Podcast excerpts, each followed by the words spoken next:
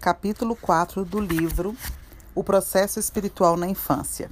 Primeira etapa: Evangelismo.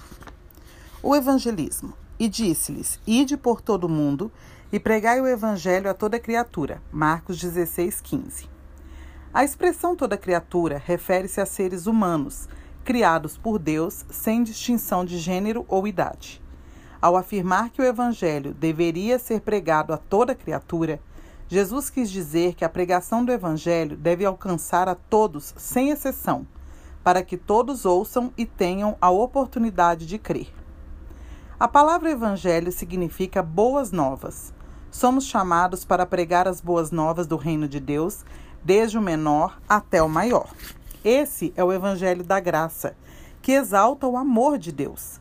É tão bom crescer sabendo que existe um Deus que te ama eu sou grata a Deus, pois eu tive esse privilégio desde criança. Criança também precisa de salvação. O alvo número um do ministério com crianças é o evangelismo, pois o ponto de partida para toda pessoa ter um relacionamento com Deus é a salvação. Por isso, todos precisam ser salvos. A ideia de que as crianças nascem boas e não precisam nascer de novo não tem respaldo na Bíblia. Na Bíblia. Mas, mesmo considerando que as crianças sejam boas de acordo com os padrões humanos, elas ainda assim seriam insuficientes diante do padrão de Deus, porque somente Deus é bom. Romanos 5,12 diz: Portanto, assim como por um só homem entrou o pecado no mundo, e pelo pecado a morte, assim também a morte passou a todos os homens, porque todos pecaram.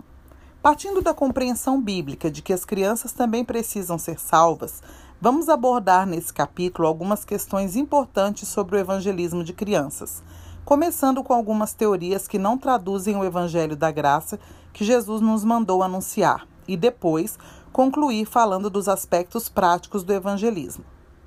Teoria sobre o evangelismo de crianças. Existe uma teoria conhecida como teoria universalista que afirma que todos já são salvos, inclusive as crianças, porque a salvação é pela graça.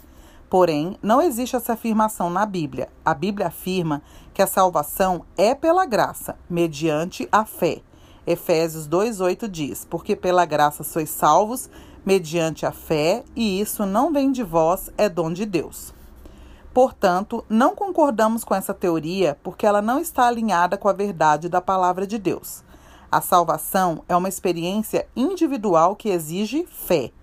Por isso, cremos que precisamos pregar o Evangelho para todos, a fim de que todos tenham a oportunidade de crer e assim sejam salvos. Algumas igrejas evangélicas creem que a salvação é pela graça mediante a fé, porém subestimam a fé das crianças e não creem que elas possam compreender o plano de salvação. Por isso, não há necessidade de pregar para elas. Sendo assim, colocam o foco da sua mensagem na obediência a Deus, ou seja, no comportamento da criança e acreditam que basta ensiná-la a obedecer. Porém, a salvação é uma promessa: se creres, será salvo. Isso significa que não depende do que eu faço, e sim do que Jesus fez. Vamos entender melhor a diferença entre promessa e obediência. A salvação é um presente de Deus. Quando eu digo para minha filha, se você arrumar o seu quarto, eu vou te dar um presente. Isso significa que se ela arrumar o quarto, certamente vai esperar o presente, porque ela obedeceu. Porém, a promessa de Deus não é baseada na obediência, e sim na fé. Digamos então que eu fale para minha filha assim: Eu vou te dar um presente. Isso é uma promessa. Não depende de nada que ela faça. Eu apenas prometi um presente. Ela precisa apenas acreditar no que eu falei. Se acreditar na promessa que eu fiz, receberá o presente. É assim que a salvação acontece. Ela é pela fé na promessa de Deus. Para sermos salvos, não depende da nossa obediência, e sim da obediência de Cristo. Romanos 5,19 diz: Porque como pela desobediência de um só homem muitos se tornaram pecadores, assim também, por meio da obediência de um só, muitos se tornarão justos. Parte B do capítulo 4 do livro O Processo Espiritual na Infância. O que a Bíblia diz sobre evangelizar crianças? Jesus mostrou o valor das crianças ao afirmar que elas fazem parte do reino. Contudo, a única maneira de alguém entrar no reino de Deus é através de Jesus Cristo, ou seja, recebendo-o como seu Salvador. Isso significa que Jesus acreditava que as crianças tinham fé para crer e ser salvas. Mateus 18, 2 e 3 diz: E Jesus, chamando uma criança, colocou-a no meio deles e disse: Em verdade vos digo que se não vos converterdes e não vos tornardes como crianças, de modo algum entrareis no reino dos céus. A salvação é um presente de Deus, não depende de fazer algo para merecê-la. Depende apenas de crer em Jesus. Existe algo mais simples para uma criança entender do que isso? Se ela crer, ela vai ganhar um presente. Apocalipse 22, 17 diz: Aquele que tem sede, venha, e quem quiser, receba de graça a água da vida. Em nenhum lugar na Bíblia existe a afirmação de que é preciso compreender primeiro a obra da cruz para depois receber Jesus ou ser salvo. Apenas diz: quem quiser. Ou seja, a salvação está disponível para todos. E continua: receba de graça. Qualquer pessoa pode receber de graça a salvação através de Jesus Cristo. Basta crer. No texto inicial do Evangelho de Marcos, Jesus continua afirmando o seguinte: Quem crer e for batizado será salvo, quem, porém, não crer será condenado. Marcos 16, 16. Para ser salvo, basta crer, e para ser condenado, basta não crer. Tudo se resume em aplicar fé na obra de Jesus na cruz. Para nós, não há dúvida de que precisamos pregar o Evangelho da Graça para as crianças desde cedo, para que elas creiam e sejam salvas.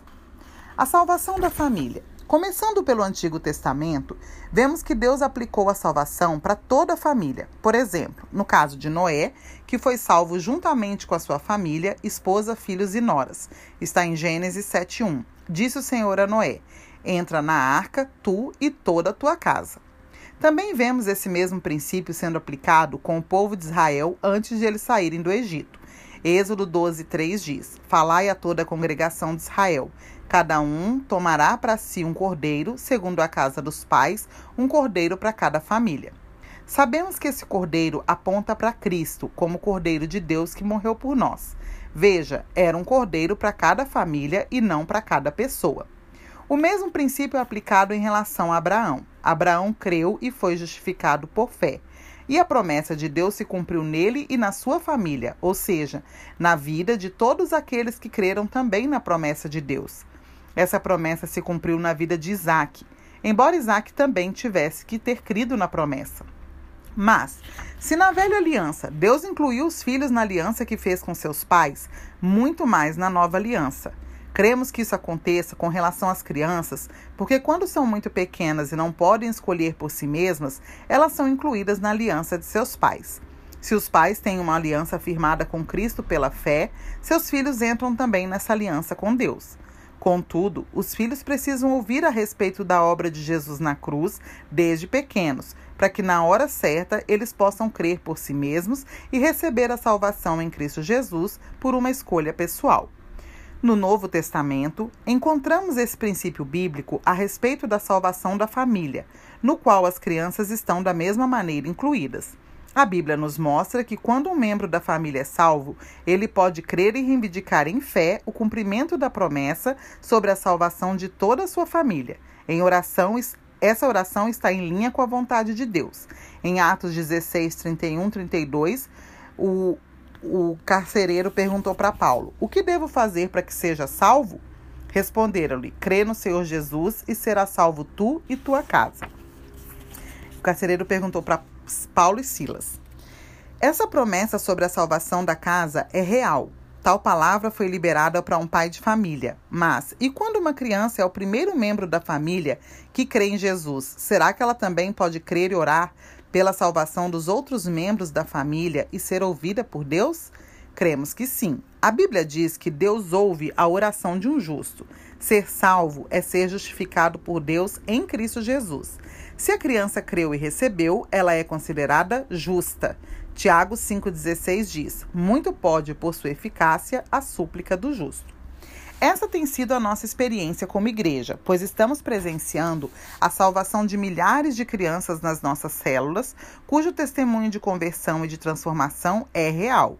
E através delas, famílias inteiras estão sendo alcançadas e salvas, porque muitas crianças oram durante os nossos jejuns realizados com toda a igreja pela salvação de seus pais. E muitos desses pais testemunham que se converteram através de seus filhos. Só existe uma explicação para o que está acontecendo por meio das crianças. A vontade de Deus é que toda a família seja salva, pois a salvação é um presente de Deus para todo aquele que crê e confessa Jesus como o Filho de Deus. Parte C do capítulo 4 do livro O Processo Espiritual na Infância. O que significa ser salvo? Ser salvo significa ser colocado em, nossa, em nova posição em Cristo. Quando uma pessoa recebe Jesus na sua vida, significa que ela está saindo de uma condição de morte e entrando para a vida. Esse é o milagre da salvação. É uma obra exclusiva do Espírito Santo que acontece no Espírito. Toda pessoa nasce com um espírito humano, mas que está separado de Deus por causa do pecado, que é uma herança maligna. Quando uma pessoa crê em Jesus e pela fé o confessa como seu Salvador, independentemente da sua idade, ela recebe a vida de Deus no seu espírito. Esse é o milagre do novo nascimento. Efésios 2, 4 e 5 diz: Mas Deus, sendo rico em misericórdia, por causa do grande amor com que nos amou, e estando nós mortos em nossos delitos, nos deu vida juntamente com Cristo. Pela graça sois salvos. Ser salvo significa receber a vida eterna de Deus dentro do seu espírito recriado. É uma obra instantânea e definitiva na vida dessa pessoa. Somos salvos da ira de Deus pelo pecado. Isso significa que para os salvos em Cristo não haverá mais julgamento diante de Deus, porque Jesus sofreu na cruz o julgamento e a sentença de morte no nosso lugar. A salvação é uma obra eterna, não há nada que possa alterar isso. 1 Tessalonicenses 5,9 diz: Porque Deus não nos destinou para a ira, mas para alcançar a salvação mediante nosso Senhor Jesus Cristo. Como apresentar o plano de salvação para crianças? Bem, agora que você crê que as crianças podem crer no Evangelho, então vamos falar sobre como pregar o Evangelho para uma criança. Pode parecer algo muito simples, mas apresentar o plano de salvação de maneira clara e bíblica não é tão simples. Por isso mesmo, treinamos toda a liderança do Ministério com crianças e juvenis para que todos saibam fazer isso. E para auxiliar na pregação do Evangelho, preparamos alguns materiais que mostram passo a passo como apresentar o plano de salvação na linguagem das crianças. O material é muito simples e todos podem aprender a usar sozinhos, mas o ideal é fazer um treinamento com a liderança e depois, nas células, os líderes fazerem o mesmo com as crianças usando o mesmo material. Também nos encontros para crianças e juvenis, costumamos entregar algum tipo de material com plano de salvação, pois cremos que essa seja uma lembrança que vale a pena eles levarem para casa. A seguir, vamos mencionar três aspectos básicos para apresentar o plano de salvação com eficiência. Apresentar o plano de salvação completo. Isso significa dizer toda a verdade sobre Jesus. Que Jesus é o Filho de Deus, que veio em carne, viveu sem pecado, morreu na cruz, ressuscitou, está vivo e voltará. Segundo, em ordem cronológica, mostrar os fatos bíblicos que mostram a necessidade de todo ser humano ser salvo. Escolhemos apresentar o plano de salvação em cinco passos, com cinco frases prontas que traduzem a obra da cruz. Deus me ama, eu pequei, Jesus morreu por mim, eu o recebo, estou salvo. Terceiro, base bíblica. Falar esses cinco passos é um bom começo, porém é importante que a criança também ouça o que a Bíblia diz em relação a isso. Por isso, orientamos que depois de falar a primeira frase, seja dito também o versículo bíblico relacionado a ela. E assim com as demais frases, até que o plano completo seja apresentado. Segue abaixo o plano de salvação em ordem cronológica, com as frases e os versículos que usamos para apresentá-lo. Ao fazer desse modo, é bom deixar claro que falar o que a Bíblia diz é muito importante, pois quando falamos a palavra escrita, ela é como uma semente que cai no coração de quem crê. Assim, o Espírito Santo testifica no coração de quem ouve. Amor de Deus, Deus me ama, João 3,16. Pecado, eu pequei. Romanos 3:23. Cruz, Jesus morreu por mim. Romanos 5:8. Convite, eu recebo. João 1:12. Certeza da salvação, estou salvo. Efésios 2:8. Relação de materiais para o evangelismo de crianças. Estes são alguns materiais que usamos cujo conteúdo é evangelístico. Alguns deles contêm os cinco passos do plano de salvação. Todos eles podem ser adquiridos nas livrarias Videira ou pelo site da editora Videira. Material de evangelismo para liderança. Primeiro, Manual do Encontro de Crianças e Juvenis, Pasta do Encontro com 60 visuais, Apostila para células e cultos, A Grande Aventura do Filho de Deus, baseada no Evangelho de João. Panfleto RK com cinco corações, com textos para apresentar o plano da salvação. Folder da cruz, tamanho grande, com cinco passos e versículos. Camisetas com o plano da salvação. E material para crianças: livro ilustrado A Grande Aventura do Filho de Deus, material de atividades do mesmo tema, álbum de figurinhas, caderno de atividades, folder da cruz tamanho pequeno para crianças, panfleto com cinco corações com texto para apresentar o plano de salvação, disco de evangelismo para orar pelos amigos. E materiais com cinco corações, pulseiras, réguas, lápis, camisetas.